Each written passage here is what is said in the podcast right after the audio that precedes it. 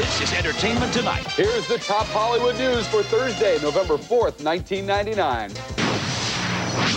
The Paul McCartney movie. We're inside the dressing room and on the set for a confrontation between Paul and John Lennon.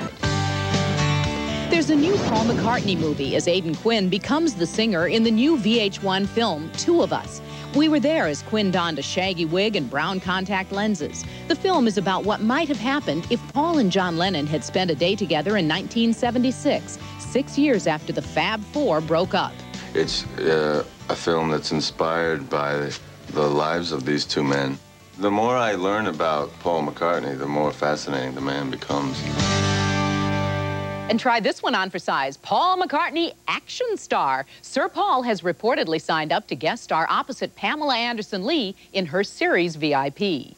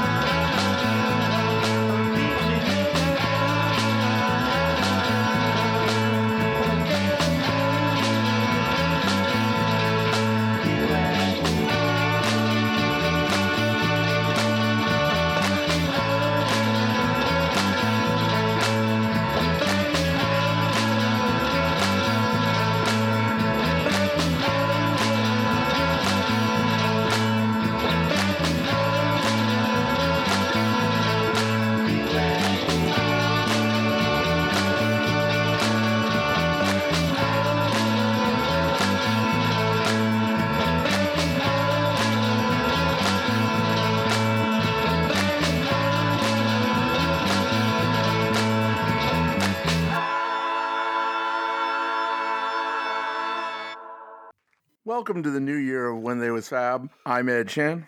I'm John Stone. Happy 2023. Yay! First off, just a little bit of news here. Paul has announced on the McCartney site that he is in the studio again. To quote, Well, I'm going on holiday. I'm definitely looking forward to that. And then I'm doing some more recording. I've been recording with a couple people, so I'm looking forward to doing even more. I started working with this producer called Andrew Watt, and he's very interesting. We've had some fun. Beyond that, I don't have anything massive planned, well, at the moment. So it's good to know that Paul's in the studio and that he's bringing in other people, so it's not just something that he's probably going to throw into the archives. Right. All right. So as we're recording this, it's January 2nd. It's Get Back Day One, but we're not going to be talking about Get Back. We, but we will be talking about uh, one of the projects for one of the major players, Michael Lindsay Hogg. Yes, he's back. or uh, he was back 20 years ago. yeah, he was back in 2000. Uh, He took on what was then a new idea. VH1 actually was kind of looking forward to the future we're in now. They were making their own movies, and one of the first three or four films they made was Two of Us, a film starring uh, Aidan Quinn and Jared Harris.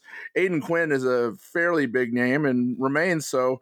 Jared Harris, uh, he went on to be in Mad Men. Well, there you go. You're speaking of Jared, and and I kept looking at the film, thinking, I think he was cast because of his nose. His nose is kind of John's perfectly. Not having to use prosthetics. Exactly. I mean, they have a similar nose. It, it was just funny. Oh, oh, and he is a good actor, you know. Mm, yeah. And we'll talk about that as we talk about the course of this film. But the nose certainly helped him. yes, yes. Certain shots were just like, wow, that's really close. And neither one of them are particularly close in appearance to either John or Paul at any time in their life. No, no, not really, but enough. To avoid being distracting. Yes, and there were a couple of shots that I thought, well, that looks like Paul. The hairstyle, the way he was turned, you know. So, I mean, it was close enough. There's a couple places where the resemblance is better than in others. But you know, let's start off with the actual events of April 24th, 1976. The real skinny. So throughout late 1975 into 1976, you had Sid Bernstein and others making these sort of ridiculous offers to the Beatles uh, to, oh, you know, do one show, play four songs, and I'm going to donate all of this money to A, B, C, or D. Pick your favorite charity. Right. And I have to give them credit because they certainly grasped the feeling of Beatle fans. We all wanted them to do something, anything. We want to see them. Oh my gosh. It sometimes seems like EMI and Capitol didn't have the same belief. The record company just wanted to make money off of it. Well, I think Sid Bernstein did too, to a degree, but he had a belief in, hey, people want this. You know, this this would be something that will work. And here in the states, it was rock and roll and love songs and twenty Beatle ballads, and there wasn't anything new. That's kind of what I'm referring to. But so, what came out of that? The that would be the first year of what was then known as NBC's Saturday Night. Right.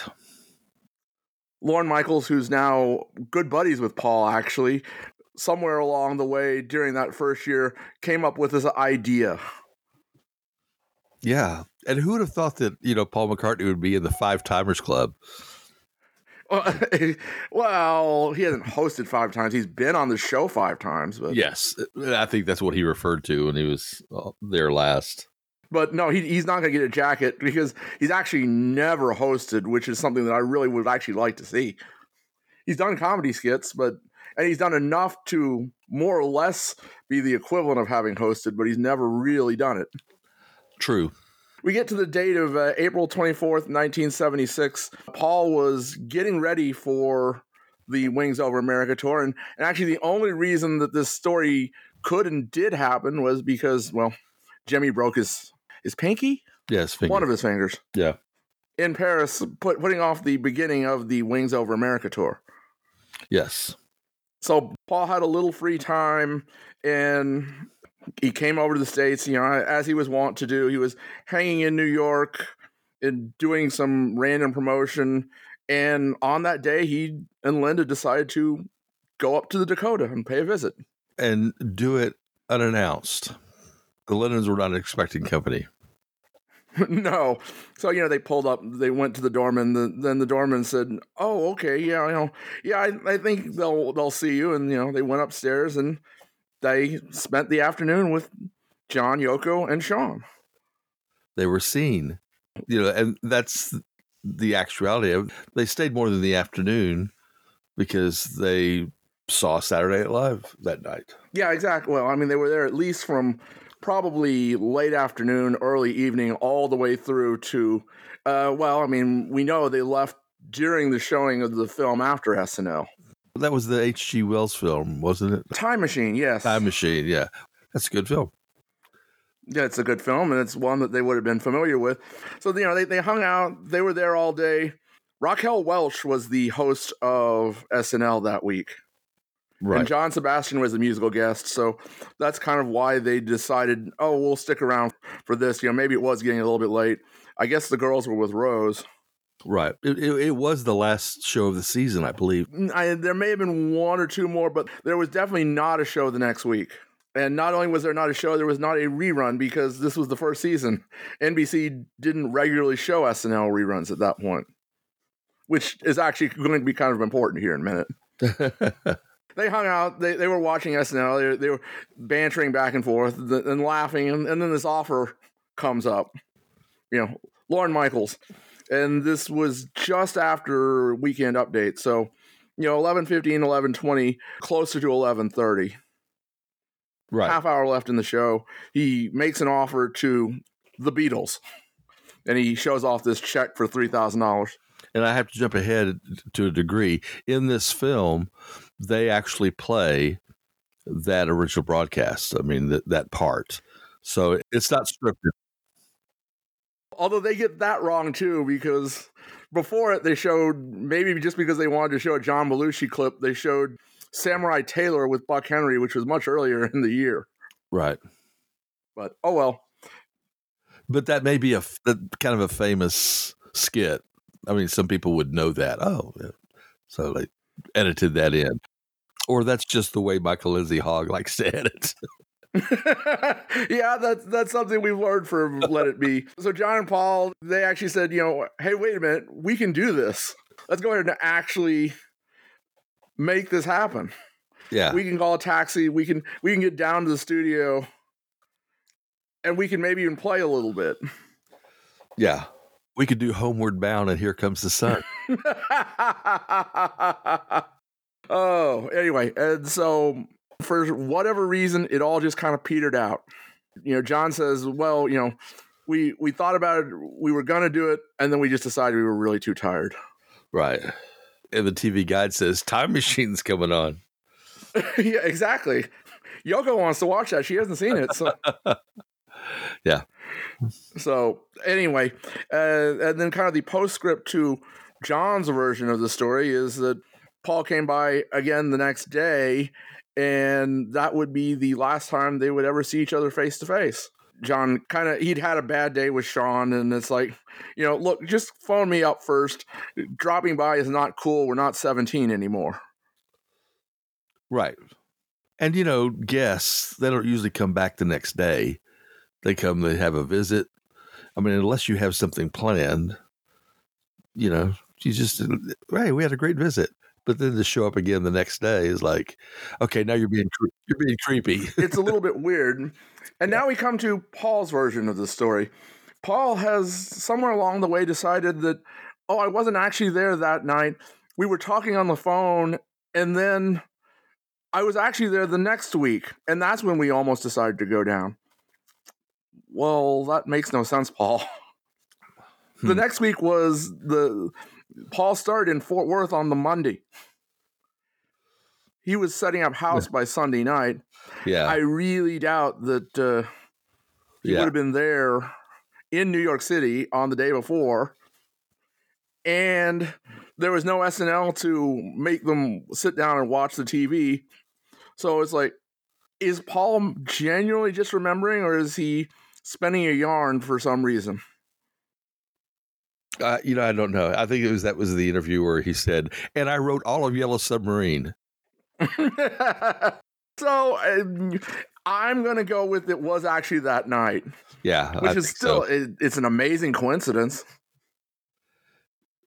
it, it is. You know, it's it's the universe playing games.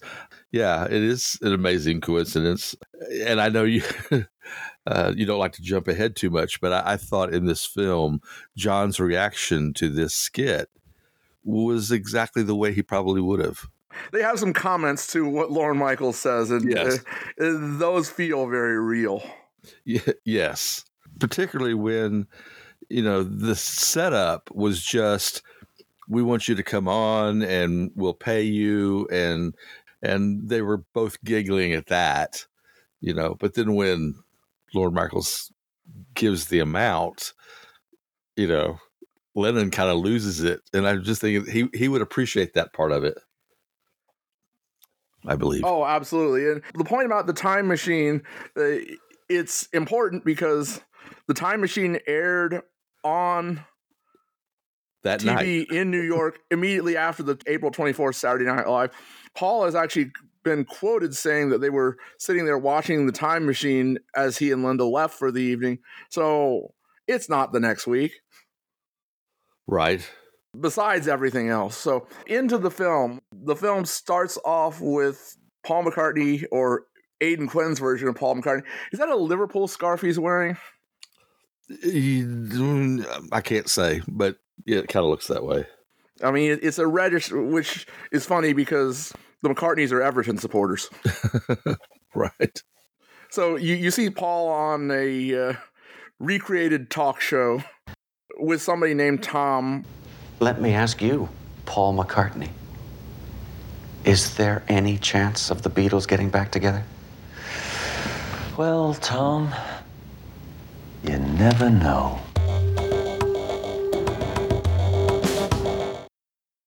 Probably a an offhanded reference to Tom Snyder. Yeah, it could be. It did look like the Tomorrow set. So and the guy didn't look like Tom Snyder at all either. The most garish possible talk show set one could imagine. right, It actually looked more like a game show set to me. or a, a Good Morning show. You know, it was just it wasn't the set at all, and he didn't go ha ha ha ha. ha you know, well, Tom Snyder, another another big SNL characterization. yeah, yes, Uh, we'd just like to elaborate a bit. We're going to be talking to the Coca Cola people today.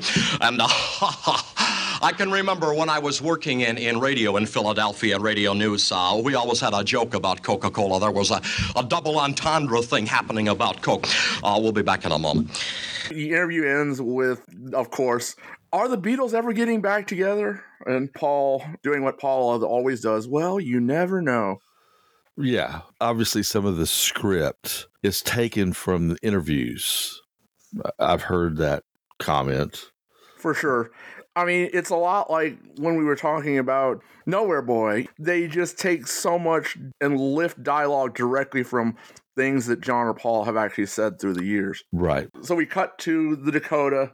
Jared Harris's Lennon looking a little bit lost, I would say. He's talking to somebody about Yoko taking Sean off to go and buy a cow. Buy a cow.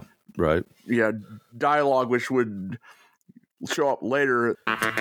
When you come over next time, don't sell a cow. Spend some time with me and Sean. You like it. Get in the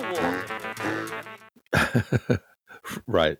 Not so much a 1976 thing, but the whole characterization of both John and Yoko is just a little bit forward in terms of where they would be in reality.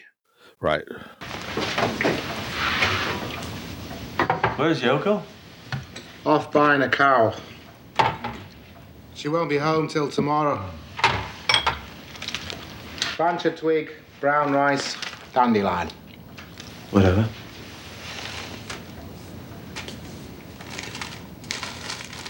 What about Sean? He's sleeping. In California where the cows are. Oh, that's a drag. I was hoping to see him. We see Paul leaving. He's sitting in his limo. He hears that Silly Love Songs is the number one song. And then they play Peter Frampton's Show Me the Way. Interesting thing about that is it was actually filmed and cut to Silly Love Songs. But MPL would not give them the sync license for it. Well, they'd read the script and it was like, eh. and this is Michael Lindsay Hogg. but Paul said he liked the film. He, on several occasions, he said he liked the film. His, his most recent interview about it, he said that it was kind of the ideal version of how that meeting might have gone. Right. Well, maybe it was Neil. Neil's like, no. there you go. Yeah, Neil was still with us. Paul hears this and tells his driver to go through the park, which leads to him showing up at the Dakota. Right. The doorman and the elevator operator are, are very bemused at Paul showing up at the Dakota. Yes. And the, the whole little exchange between John and the concierge is uh, amusing.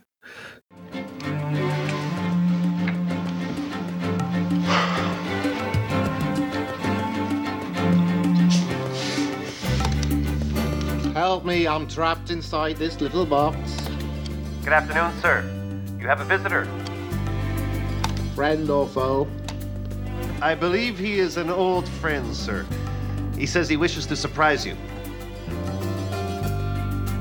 Well, how do I know he is who he claims to be? I, I can vouch for him, sir. He is a familiar face.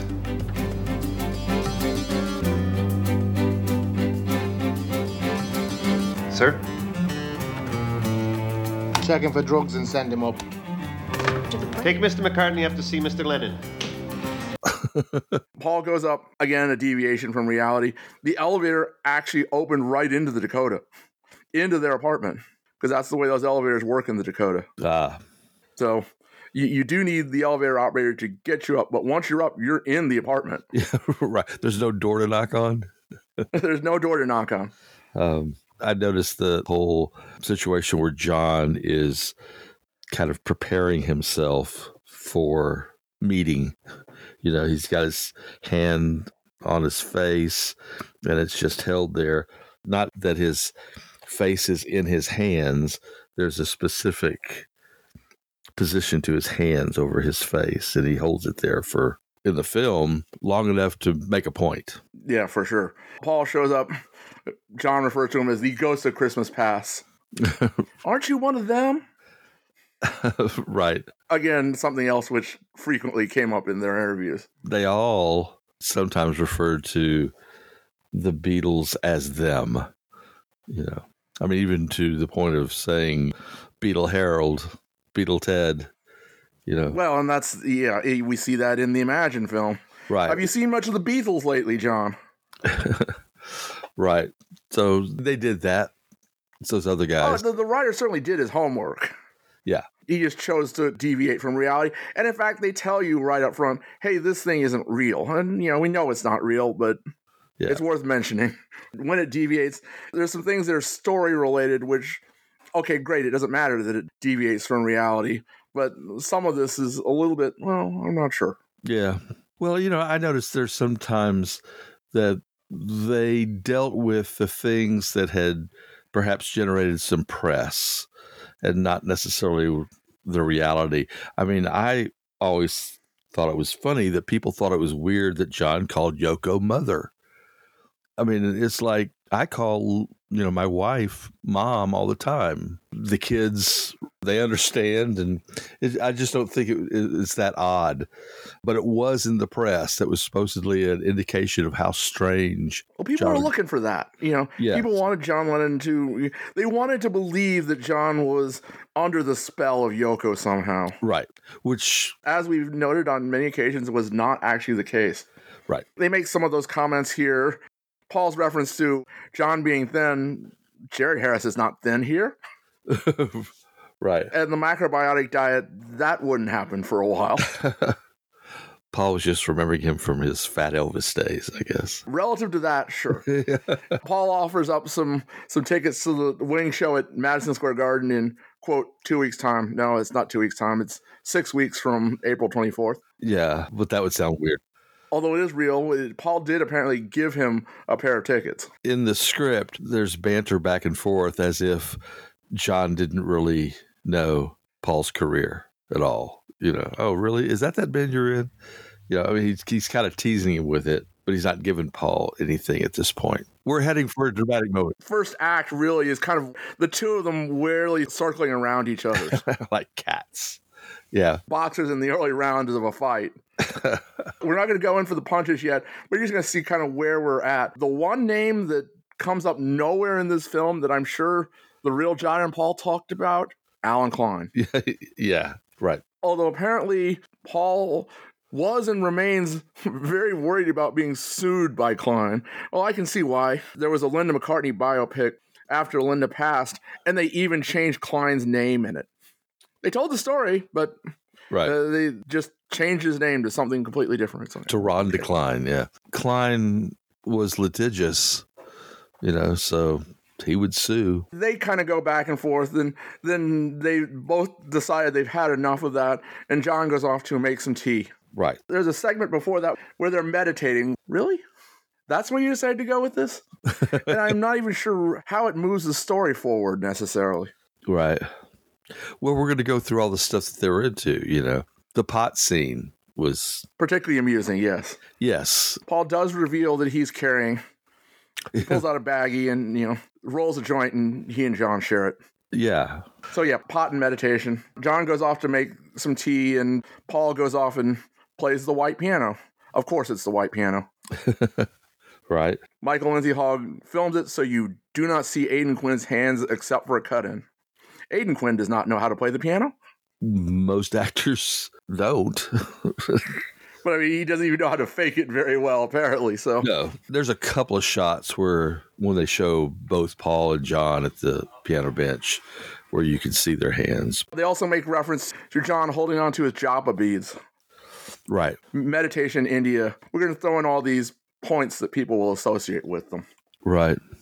You know, I have to mention at this point that I thought the music in it was really interesting and, and pretty good. The Tumbling Tumbleweeds, whoever that is actually performing that, they do a pretty good job. Yeah. The same at the end.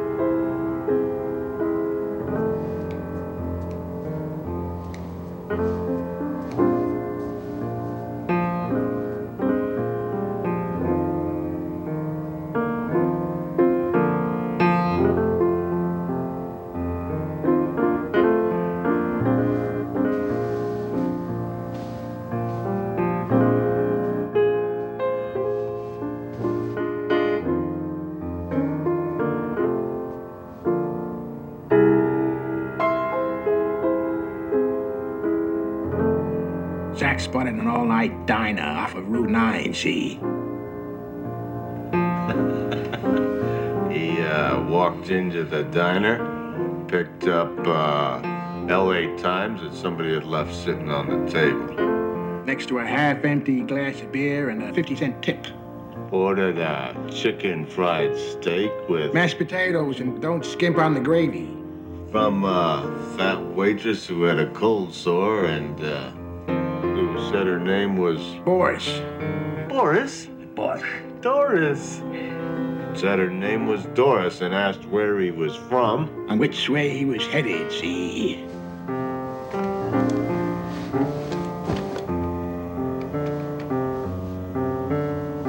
What's this then?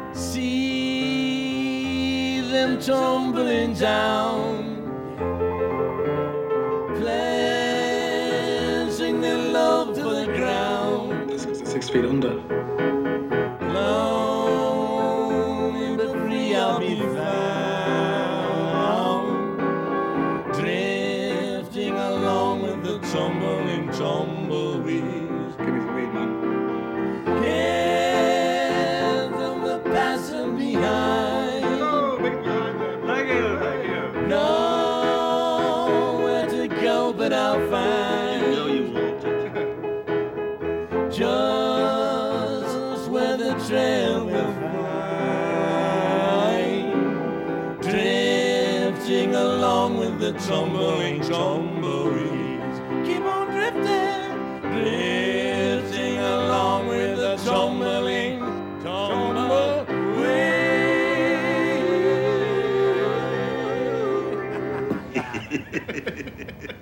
That's the bit that I like the most. Uh, Yeah. And that actually does sound like Aidan Quinn to me. right. It sounds like he ad libbed over the track, Yeah. going off into sort of a Hey Jude like refrain. But it wasn't just their parts of it, though. I thought the incidental music in the film was pretty good. Was very well done. Yeah. Yeah. Never the Beatles, but certainly Beatlesque, but in an interesting way, not uh, sort of the common uh, 1964 Beatles. Not what you usually get when you're trying to imply the Beatles. Yes. So I give that a big thumbs up.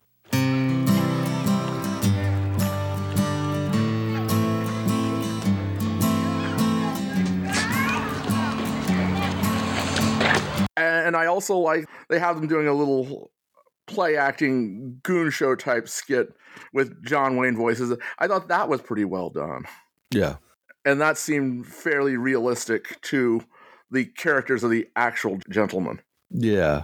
That little part reminded me of John's tapes. Maurice Dupont, agent provocateur du jour. R.E.T. Yeah, ex- exactly. Maurice Dupont speaking to you from the hotel foyer, March the 22nd, 1978. I went to my local Air Force recruiter, and now I am forced to let my government hear my story. Ironically, this recruiter mentioned that he was in Laos in 68 and 69 and was glad that he didn't get killed. Then Paul starts talking about his dreams and how John has been coming to him in his dreams. A little bit of foreshadowing, I guess. But, you know, he does mention Mal and he mentions his mom and uh, some of the other people. At that point, Mal would have only been dead three months. Yeah. That would be kind of an accurate, hey, you know, when somebody is on your mind, you dream about them or can.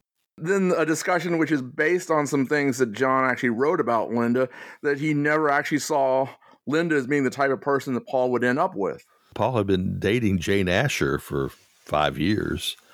Uh, I always thought you'd end up with some nice little English girl. And right. that leads to another argument between them um, about Paul asks him, What do you actually think about my music? And it's like, You're making uh, cotton candy, man, reminiscent of the famous quote, Pizza and Fairy Tales, Right. where supposedly John told Paul that, You know, you're just all pizza and fairy tales, Macca. That's where the bootleg got its name from. yeah. So I mean, in total, you know, the movie draws from a variety of interviews and books that were coming out and takes bits and pieces of reporting around that time and the issues that they had and put them into this story. I don't know if these conversations ever took place. We know they didn't because there, you know there was no one else there. the emotional impact you know you may have had one of these at a time but you're not going to have what there's five or six big confrontations during the course of this 90 minute film Exactly. Paul always likes to talk about the day when the hurricane came through and they both got terribly drunk and had this big sloppy conversation that just sort of keeps happening here Right. right. but again, that it makes sense given that you're trying to put all this into a single day. Yeah. The fellow who wrote this was putting together a composite of the relationship between the two. And it works more or less on that front. It's probably a mm-hmm. little bit more dramatic than it ever actually was, but I, I think it works pretty well. Yeah. Yeah. That argument causes Paul to go running off saying, Fine, you, you don't want me anymore. I'm going to get out of here. And so he leaves. And then once he gets down to, to the limo, he turns right back around. Again, bemused Dorman. Oh, oh, he's coming back. Right. That's nice. And then Paul gets up to the top, and John is outside of his door putting on his shoes. And there's a I can't quit you, baby kind of moment. Very much, yes. you know, Paul comes up and just kind of looks frustrated and starts to walk away. And John's like, well, here you go. And, and invites him back. So it's very much that sort of uh, moment. After John shows reluctance of, you mean out there? right. We know that John was actually quite happy to walk New York City at the time. Yeah. I don't know why he would have had uh, any big issues at that point. They donned some disguises, some uh, little round sunglasses, very revolver esque, Right. Bowler hats. and fake mustaches. Right. John is wearing the Elvis badge, which he did actually get from Mal Evans in real life. Yeah. Nice little touch, I thought. It's kind of funny because their look in 1973 would have been really out of place and not disguises at all. When he's in the getup, Aidan Quinn looks more like Paul than he does at any other point in the film. right. Right. uh, there's a little bit of interaction with with a fella uh, trying to give out flyers. I, I like that. Save the sea lions. I tried, but they wouldn't listen. Right. Well, it's one for the money, two for the show, three to get ready. Now go, cat, go, but don't you. I say, shall we stroll through the park with capital measure, guys? Capital measure. Would you like to help save the sea lions? thanks. Would you like to help save the sea lions? Tried, but they wouldn't listen. Let my name all over. Lennon-esque dialogue there. Right. Uh, then they get down to the park. There's there's a reggae band in the park, and they kind of jam out to this reggae band. Right. Which, of course, gives them another opportunity to have them smoking pot. Here, try some of this. Let you feel the music. Make you feel heaven on earth. Now you guys, take a little more for yourself. Give some to your friend if you think you need it.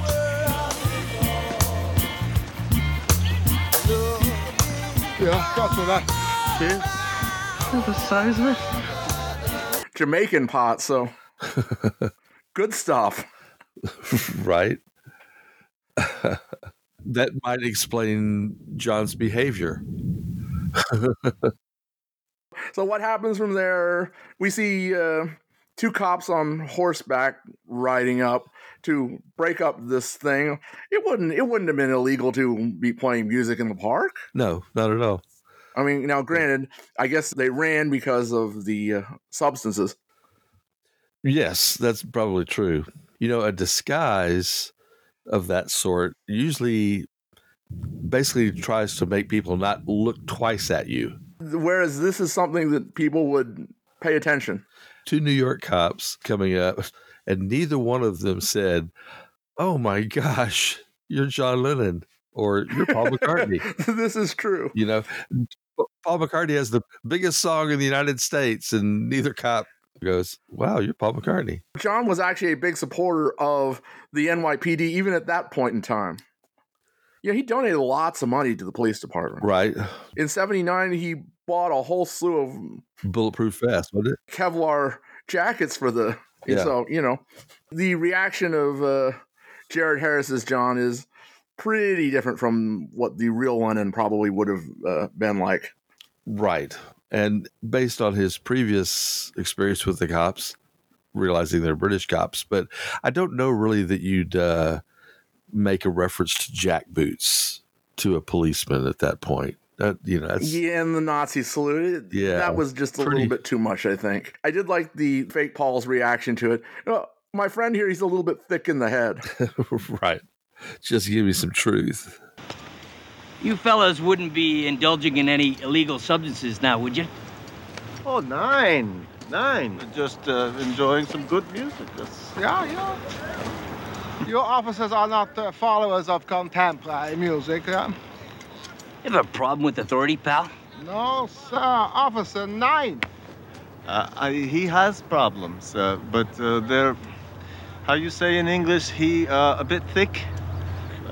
Uh, he's uh, um, medication I give him. Hmm. Yeah. Well, whatever the fuss was here has ended.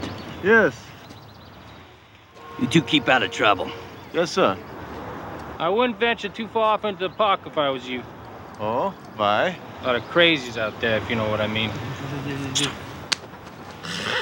Come on, Francis.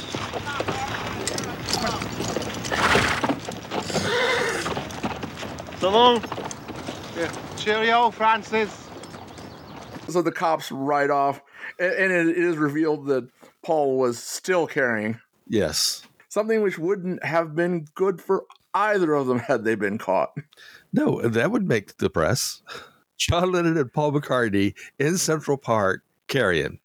The write off dialogue from the cops was uh, just a touch too on the nose. I, you know, I wouldn't venture too far from the park. There are crazies out there. Yeah. Nah, I didn't need that. Dun dun dun dun. John, of course, associates that with the death of his mother, and it's like another one of those that may have been just slightly too much. Yeah.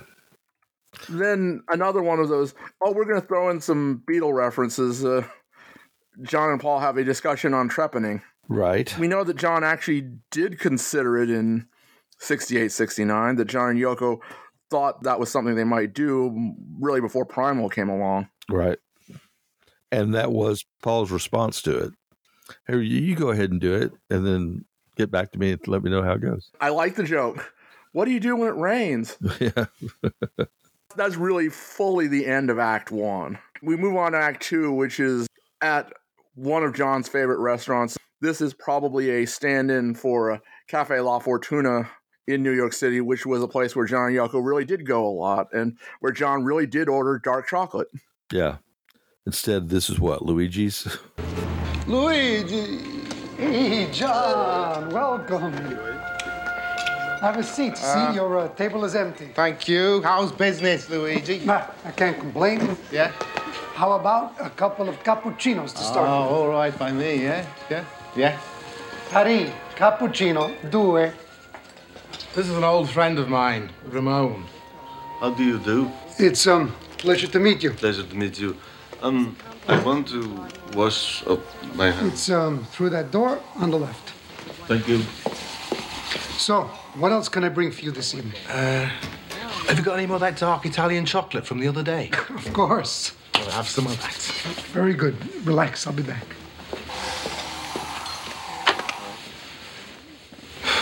They don't seem to be doing great. And I think it's because of the service. You know, the guy comes up, asks John what he wants. John orders chocolate, never even says to Mr. McCartney, Can I get you anything? this is true. The only other people who are in the restaurant are who they hired to play these roles. right. No extras. Really? They make a Revolution number nine reference. Take this, brother. May it serve you well. This is some macrobiotic diet you're on. Yeah, well, we're all hypocrites at heart, aren't we? Right.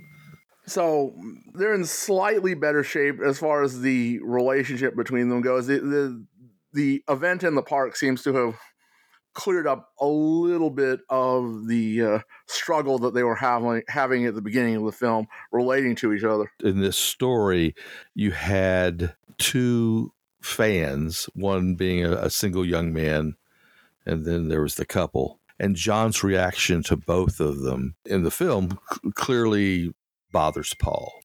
That was not how John reacted to the fans. We No. we have that all that footage from 1980 where you know John would throw off any sort of Beatles thing with a joke.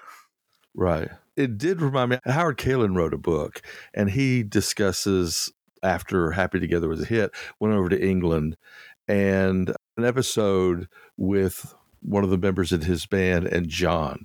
And John sometimes could be pretty cutting and, and cruel to random people, basically. So I didn't feel like that was completely out of character. But for the most part, John would be kind to the innocents. and that's all this guy was. It was a Beatle fan. Yeah, Pete Shotton actually talks about that even as early as, you know, 64, 65, that they would go out and John would just say the worst things to people, but he would say it in an even tone of voice and he would say it with a smile and they would never notice what he's actually saying to them. Yeah. Oh, yes, hello, madam. You know, you're a big fat pig. right. I actually kind of like the incident with the first one with the kid, where it's really John just sort of stirring him up. And again, the kid doesn't notice that this guy across the way is Paul McCartney. Never, never once. Do you know what I heard on the radio? I heard that Paul McCartney and Wings have the number one song in America. Right, silly love songs. Yeah. Well, what do you think of that? Do you agree with that? Well, it's not really up to me. What are you talking about? Of course it is. You have an opinion, don't you? Well, hmm. yeah. Yeah. Do you have an opinion? Yeah, yeah. You do? Well, let's hear it. Okay, well. Do you think that Silly Love Songs by Paul McCartney at Wings is the number one song in America? Well, if if you mean do I like it, then I'd say, yeah, sure. you know, it's all right. I guess it's okay. I think he could do a lot better. Hmm. So, uh, you wouldn't personally regard it as the number one song in America? No, I wouldn't call it that. But you know, obviously enough people are buying it and requesting it at the radio station and that to you know to make it number one. Mm. Well, let that be a lesson to you. Yeah. What?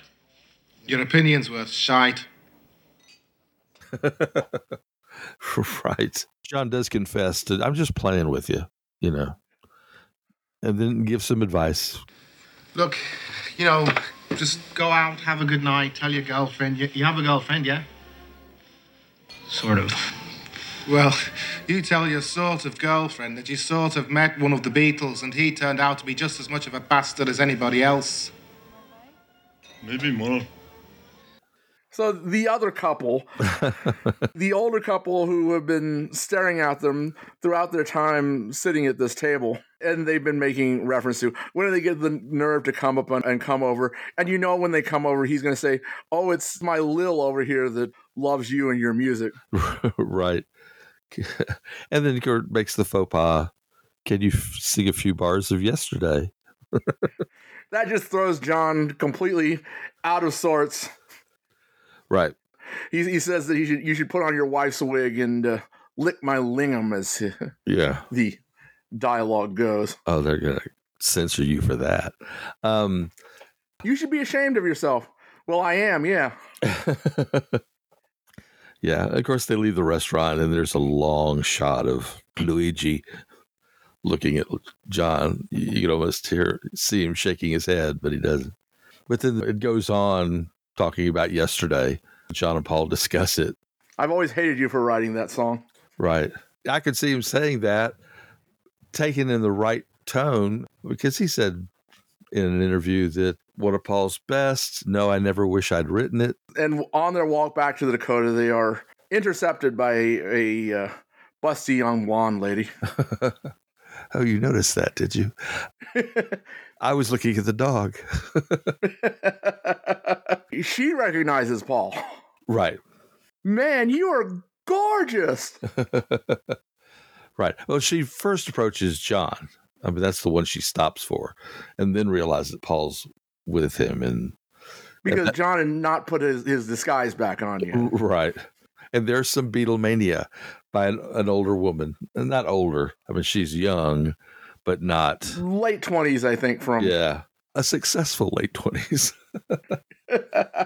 so they get back to Dakota, and for no reason at all, they decide to go up on the roof. Right. Brian Epstein reference. right. Uh, I like that that John was the one who lived in the apartment and he didn't know how to operate the elevator, the freight elevator to the roof. Yeah, I think it's in reference to the idea that John was not capable somehow of some of the simple things, how to operate some things. That might have been in the Goldman book. I don't know. The fellow who put in his stereo frequently commented about having to go back and show John how to do things. Right. It was February 12th, 1979. Paul Goresh was a part-time driver for an electronics shop. At noon, he and a friend arrived at the Dakota, posing as TV repairman. Paul carried a copy of John Lennon's first book and a bogus service order to get him in the door. J&J Electronics, we're here to see uh, J. Jay Lennon. Is he expecting you? It's right here on my We went up to the doorman. You know, I showed him the service order. I was acting like I, you know, because I had wrote J. Lennon, not John Lennon. I wanted to act like I was totally oblivious to who we were going in the apartment of. You know, he didn't even blink at it. It was perfect to him. It was Paul Goresh's lucky day. By coincidence, John Lennon was having problems with his VCR. Four days later, Paul scheduled another appointment with Lennon's secretary. She had no idea that Lennon no longer had a problem with his VCR. He simply purchased a new one. We all know about John Lennon and driving cars, so I mean, it makes some sense. Right. You got to get into those references however you can. So they go up on the roof. Again, another opportunity for a big dramatic scene between the two of them. I guess this is really supposed to be the final let's have it all out. Yeah, the the emotional climax to this kind of, of of this whole day for them would be the big conversation.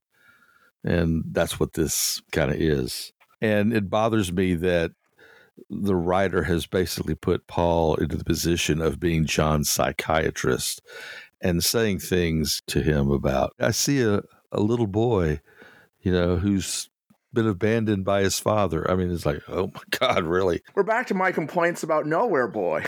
Yeah. There was a lot of that same sort of dime store psychoanalysis going on there. Uh, but I agree with you. Not only are they psychoanalyzing, they're having the words come out of Paul's mouth. All right, Paul. You want to play that game, do you? Take a good look. Tell me what you see. I see a beautiful little boy whose mother says goodbye. I see the same little boy blaming himself for his father's mistakes, telling himself that everything is his fault. I see this little boy believing that the world is a dangerous place and that there's nobody you can depend on to protect you. So you grow up trying to pretend that ordinary little things don't scare the hell out of you, but they do. At times when John's kind of trying to explain where he's at, Paul comes off as almost simplistic, which he is not. You know, things like he comments about, oh, you're a house husband in a way that kind of is condescending, almost like he doesn't understand John's quest for normalcy. I mean, this is a man who's come over. He's going to bring his entire family and put them in a home so he can fly back and be with his family while he tours the United States. I mean, he understands that quest. So I'm just surprised that they kind of put it like, I mean, they put it in context of Paul not understanding why John had given up his contract, why he wasn't in the game anymore. Well, and the conversation winds its way around to the lost weekend. I, I thought that was kind of a little bit disingenuous as well. The, the whole end of the lost weekend is a much more complicated matter than we knew. Now, maybe we didn't necessarily know it at the time, but I mean, what we've learned in the interim, Paul is one of the ones who actually really got John back in Yoko's good graces. Right. He went to Yoko and had this conversation. I kind of wish that there had been a way to work whatever was known of that at the time into the film, into the dialogue here. They just play it off here. Oh, John was a drunk in uh, in L.A. when he was hanging out there with May Pang. Right. They make it just one giant blackout, which it certainly wasn't. That way they could avoid the whole conversation of John would have known that Paul was involved. Paul came out to LA to talk to him about it. So by completely erasing his memory of it, they don't have to deal with the fact that John and Paul's relationship was not on and off and on and off. It, you know, it, it was an ongoing thing beyond just the business. Well, and that's why I, I don't necessarily like the fact that well we don't get any Allen Klein mentioned anywhere in this film. You know, um, we're going to talk to Allan Kozinn in a couple of weeks here. The one of the main things I get out of the McCartney book is that in real life that was Paul's main sticking point. It wasn't the other Beatles. It wasn't Apple. It was I want nothing to do with Klein. Right. Well, I think he said that in effect in interviews when he talked about how do I get out of this situation and the only way to do it was to sue the other Beatles. He that's the only way he could extract himself from Klein. I agree with you that there was talk going on. The contract was up in 73, I believe, and this, Yeah. this was 76. So, and when did Beatlemania come out? The music. That would be a few years later. Would that it? would be like 77. So they weren't quite into those lawsuits just yet. right. you can trace Beatles history by going through their lawsuits. With a lawsuit here and a lawsuit there. The denouement on the roof is nice, but it's a little bit simplistic. I see my old friend looking back at me, still putting himself and me through hell. Yeah. It is certainly a summary of what went on. And that argument takes out John's view, which was Paul was too acquiescent to his dad and his dad's feelings and his normal family, as it were. That is true, yes. John would have had a response to all this. The other thing that comes out of this conversation, Paul, in probably the most genuinely McCartney like response, if it's not fun, why do it? Talking about, was it Nilsson who offered him PCP? I don't know. He was offered PCP at the house in Los Angeles. ah, What is it? It's elephant tranquilizers. Well, is it fun doing it? Well, not really. Well, if it's not fun, why? yeah. That is a very McCartney esque response. And again, I think that may have been a slightly modified version of something he said in an interview. During the course of the conversation, I noticed at one point Paul goes, And what's wrong with that? I'd like to know. And I thought, oh my gosh, really? you didn't do that. Sometimes screenwriters cannot resist. That's definitely one of them. And so the evening ends with John apologizing. Again, something the real Lennon probably never would have done. I'm sorry. For what? For being such a tosser. Me too, John. Me too. And what does that mean? And so that Paul's a tosser or that he's sorry that John's a tosser? Well, no. Uh, uh, John is saying to Paul that he's sorry for being such a tosser. right. But when Paul says me too, is, is Paul Oh. apologizing for being the same? I, I took that as um, as Paul agreeing that John was a tosser. I see. I see. Well, then they left out the fist fight that occurred right after that. okay, so so the, then the, it is now apparently ten thirty or I guess eleven thirty uh, Eastern time. They they wound their way back down to Dakota. They're they're, they're lying there kind of sleepy on the couch, uh, watching SNL. Right. And as I mentioned up front, No Samurai Taylor with Buck Henry was a completely different episode. Buck Henry was the host.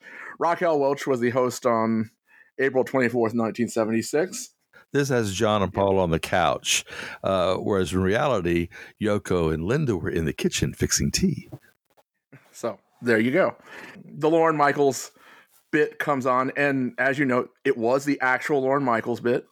Yes. The payoff to the skit, for those who've not seen it, is that, you know, he prefaces it with the the Beatles, the interest in the Beatles, and people have been offered money, but hey, NBC has authorized me. And of course, that indicates, well, NBC's got boatloads of money.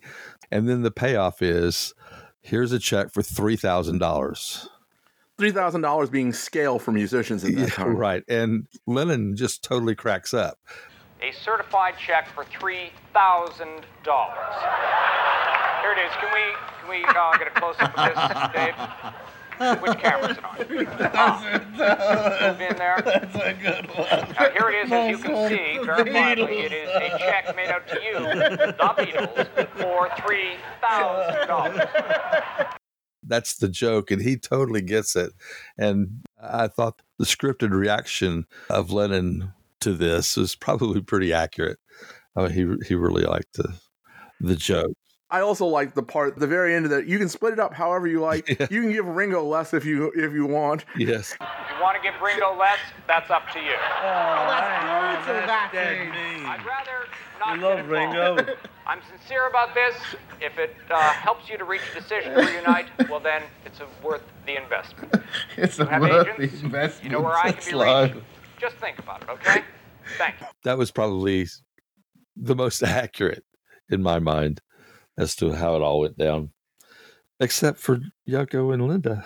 Yoko and Linda being there, and I do kind of wonder wonder what their response was. So if it's like, oh, fine, what whatever they want to do. If they were interested in doing it, they would be excited. I mean, it's John and Paul gonna go play together. Wow, you know. Yeah, Linda certainly would have been. I, I don't I don't know what Yoko's response would have been. I said she would have checked the book first. they did make reference to both the I Ching and astrological stuff earlier in the film before they went out into the park, and that was kind of cute. Right. The bit on SNL ends, and they get all excited. It's like, well, it's only what the whole world's been waiting for. Right. Well, Paul has to be talked into it. You know, oh no, you know, uh, what if we suck? You know, I mean, Paul likes the rehearsal. It's a little bit get back in nature, actually. yes. John has to kind of talk him into it, which makes the end of this more poignant. But finally, Paul gets talked into it, but his guitar is downstairs. Wyatt couldn't have stayed. Oh, well, I guess they were going to rehearse something. But he goes downstairs to get it. Wakes uh, up his driver. Right. Gets his guitar out of the trunk, out of the boot, Open the boot. and uh, he goes back up. And we don't see the concierge go, oh my God, Paul's going up with his guitar. And while that's happening, John runs into the bedroom. Of course, as John told us in the Playboy interview, the guitar was actually hanging up behind the bed. Right. Again, uh, really? And that's not John's only guitar. Right. Another cute little bit of dialogue. He, he picks it up, strums it a couple times. Ooh, I'll have to get Paul to tune that. Yeah, right. So the reason they've kind of decided to do this, John turns Paul's words back to him. Go do it. It'll be fun. Right. And then, of course, they have to have one more just slightly dramatic moment, also showing that they have fully made up at this point. You're coming back. Yeah. As Paul's leaving out the door to go get his guitar. Like, John actually thinks he would uh, abandon him. Because I think Paul, during the course of this, says several times, I'm not leaving, you know, because I guess that's John's biggest fear, you know, that he'll be abandoned by somebody else. And when Paul makes it back up, Yoko has called. John has taken the call and he's sitting on the floor. That's actually pretty good because you recognize immediately John. He's on the floor. There's an ashtray. There's he's playing with the cord. I mean, he is totally uh, created his little space for this call while Paul's been gone. And Paul can immediately see. Yeah, is that a Michael Lindsay Hogg thing? Is he really kind of showing some of what he genuinely felt about uh, John and Paul and who they were and Yoko by this little scene? Well, the scene itself makes the point that Yoko was in the driver's seat uh, in John's life. And so it has her basically spoiling this moment of them going on Saturday Night Live when the fact was she was there. I mean, this is totally made up, but puts her kind of is responsible or John's feelings toward her responsible for us not having that SNL moment. It's the same story which we always get Yoko broke up the Beatles. You're right. She did it again in this. Well, and uh, even in real life, people want to hang on to this idea that John was going to go down for the Venus and Mars session. Oh, May Pang tells us that John was going to book a flight and then he went back home to the Dakota. It's like, that just doesn't work. Right. It's entirely possible they might have gotten back together for Venus and Mars, but really? I just don't know what to say about that. Yeah. and it's not mentioned in this film. well, because this version of John Lennon doesn't remember anything about what happened during the Lost Weekend. Right. It was all one giant blur to him. It would have been easy to put a little exchange of dialogue where Paul goes, Well, how come he didn't come down to New Orleans? yeah. Sort of as the postscript on it, which kind of, I guess, serves as an apology to Yoko, although maybe not. You have Paul back in the car thinking about the day, and he calls Linda. Linda, can you hear me? I'm in the car. Uh, yeah, listen, so you'll never guess who I went to see? Yeah, right. Yeah, listen. Yeah, I'll be there in 10 minutes. I'll tell you all about it. It was unbelievable. No, no, good. Yeah, okay? Right. Uh, yeah. I'll see you. Oh, yeah. Linda. I love you.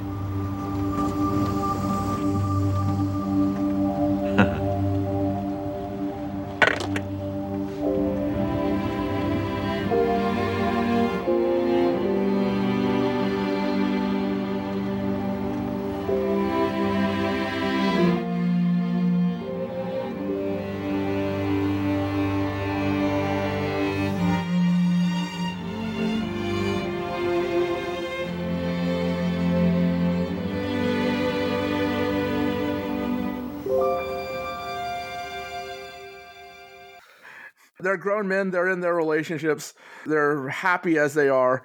Stop saying all this stuff. yeah, I guess so.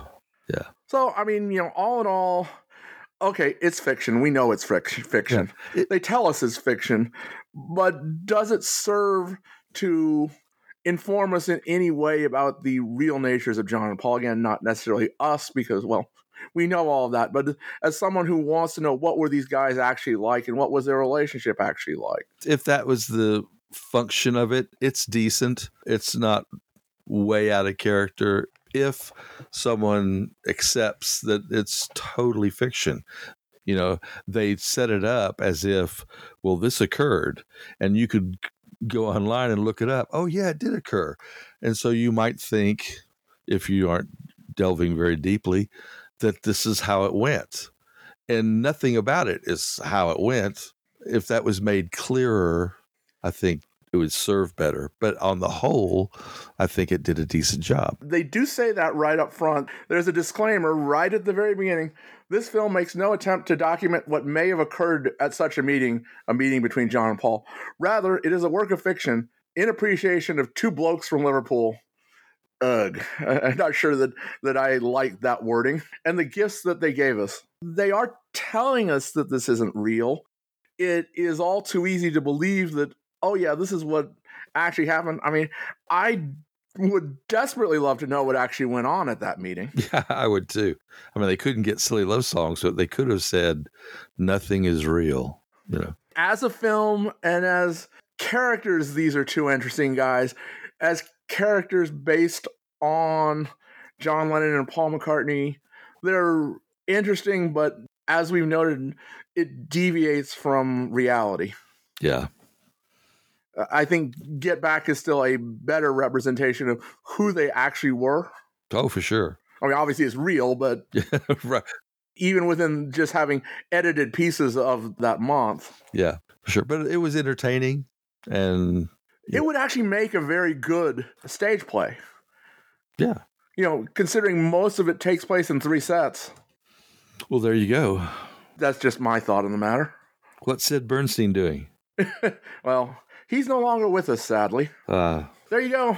Hey, Lorne Michaels, you're going to retire from SNL here in the not too distant future. you're always looking Maybe for a you can get. Paul to write some original music for it. I mean, you know, like Paul has said that he had liked the film.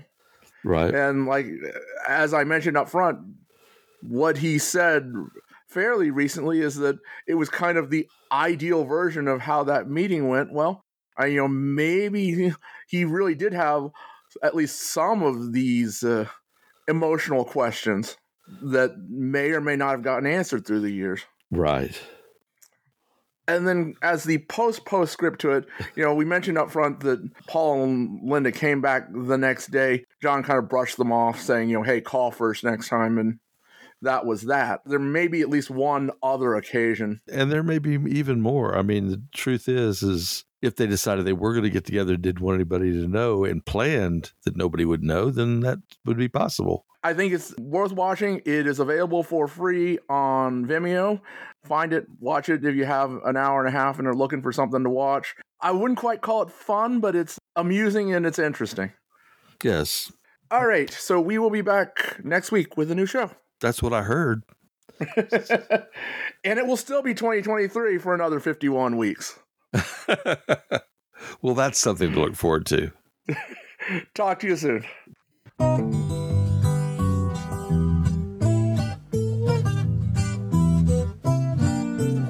Subscribe to When They Was Fab on iTunes, Podbean, Stitcher, or wherever finer podcasts are found. Please join our Facebook group, and we could be reached at When They Was Fab and on Gmail. The opening theme was written, produced, and recorded by Jae Young Kim, Feast or Famine Studios, San Francisco, California.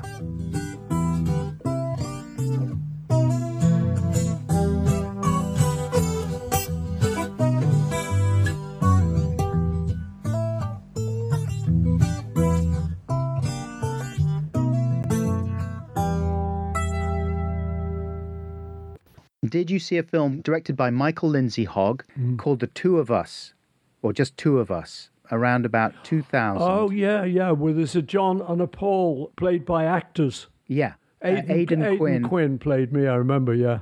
Yeah, and Jared Harris, yeah. he played John. And it's a fictionalized account of one of the visits that you made around 1976 to John's New York apartment. Mm. I did see it actually, yeah. And what was okay about that was that at the beginning of the film, it said, you know, John and Paul met on such and such a date in New York. And this is us imagining what might have happened. It's pure fiction. They did it like a disclaimer at the front. So I thought, well, that's okay because I can get into this. And I mean, I must say, I enjoyed it. I thought, I wish that had happened. Yeah. it didn't happen quite like that. Right. Well, in the, here's the synopsis. McCartney arrives unannounced at Lennon's Dakota apartment. They exchange small talk and biting insults. They consume some marijuana and eventually end up noodling around on the piano. As the evening wears down, they watch Saturday Night Live together, and mm. by chance, witness producer Lorne Michaels offering the Beatles a laughably low sum, $3,000, to reunite on his show. Mm-hmm. Impulsively, they toy with the idea of speeding to Rockefeller Center to perform a few songs that very night. So, what aspects of that vague synopsis ring true? Yeah, well, I mean, as with all of these stories, it's kind of true, but it's not. Mm-hmm. So I did visit John, and Lorne didn't come on the telly. Lorne had come on the telly the week before, and John told me about it. He said, Oh, Saturday Night Live, I love this, you know. He said, Oh, did you hear that Lorne Michaels had da da? And he explained the thing to me. And John said, We should go down there now. He said, It's live. He said, We should go down. This was the week after So it wasn't as if Lorne was just asking and we went down. And so for five minutes, we were like, yeah, let's go down. That'd be great. What a hoot. And then we went, no, let's not. And we didn't. So it was kind of true, but uh, the facts have been mangled to protect the innocent. I guess one of the intriguing things, though, for fans was the idea that you guys were still on good terms around that time, after Yeah. the breakup of the Beatles. Yeah, that was one of my great blessings out of the whole thing. Uh, uh, because during the Beatles breakup, it was very difficult, and I was getting blamed for it all, and I knew I wasn't to blame. But the more you protest, you know, methinks the lady protests too much, and it's like, uh, uh, I see I'm in a trap here. You know, it was it was kind of difficult, but over the years, like I say, I would drop in at John's place. I mean, then I was the kind of person that didn't know that, like, particularly in places like New York, you call ahead. Uh-huh. Oh, because I'm from Liverpool. I don't know. You just show up. All right, John, how you doing? You know. But he did say to me, you know, do us a favour next time, you know, let us know you're coming. Anyway, so I would go and see him a few times and we would talk on the phone. If I was in England, he was in America. And we had some great ordinary conversations Mm. that were very sort of endearing. There was a bread strike over here. And so I'd gone round to the local bakers and cadged some yeast off him. So I was baking bread at home. And I, I'm on a phone call to John. He said, What are you up to? I said, I've been baking some bread. He said, Oh, yeah, I'm getting into baking bread. So we exchanged our recipes and our methods for making bread. So it was lovely. You know, this was how it had been when we met with just a couple of guys just chundering on about insignificant stuff. So I was very happy to have um, got back our friendship, which the Beatles breakup had nearly ruined.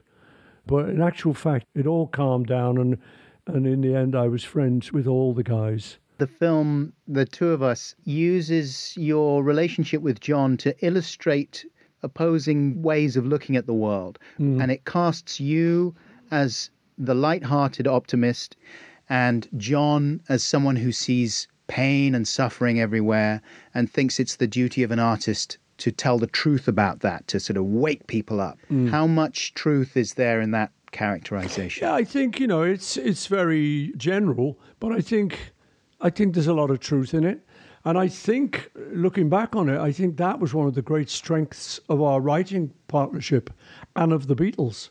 Each of us had a very strong character that was different from the others. Mm-hmm. So, as you say, you know, if John and I are writing a song, I mean, I'm actually in the room now where we wrote this song I'm going to mention, which is called Getting Better, a Beatles song. And it was like, I was singing, It's getting better all the time. And John's going, It couldn't get much worse. So, you know, he would provide the sort of darkness to my sort of optimistic song. And it worked. It wasn't always like that, but there was this thing that was balance was created by his attitude.